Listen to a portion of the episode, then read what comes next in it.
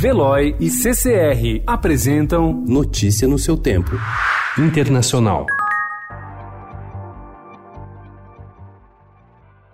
Candidatos pró-democracia obtiveram uma vitória esmagadora nas eleições distritais de Hong Kong no domingo. O resultado fortalece os protestos pela autonomia do território, envia um recado para o governo da China e aumenta a pressão sobre Carrie Lam, que governa a cidade com apoio chinês. O comparecimento às urnas de mais de 70% dos eleitores sugere que a população continuará apoiando o movimento democrático, mesmo diante da repressão dos protestos dos jovens de Hong Kong, que tiveram um papel fundamental na eleição de distrital.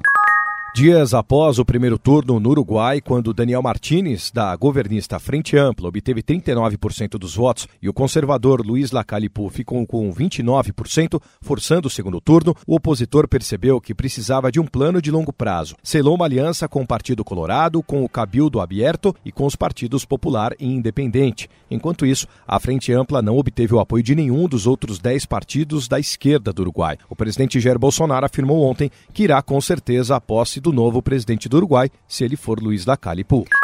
A Justiça do Peru anulou ontem a prisão preventiva da líder da oposição Keiko Fujimori, filha do ex-presidente Alberto Fujimori, detida desde 2018 por suspeitas de corrupção vinculadas à Operação Lava Jato. De acordo com o jornal El Comércio, o Tribunal Constitucional acatou por maioria o habeas corpus apresentado pela irmã de Keiko, Sacho Fujimori, anulando a prisão preventiva, que deveria ser de 36 meses.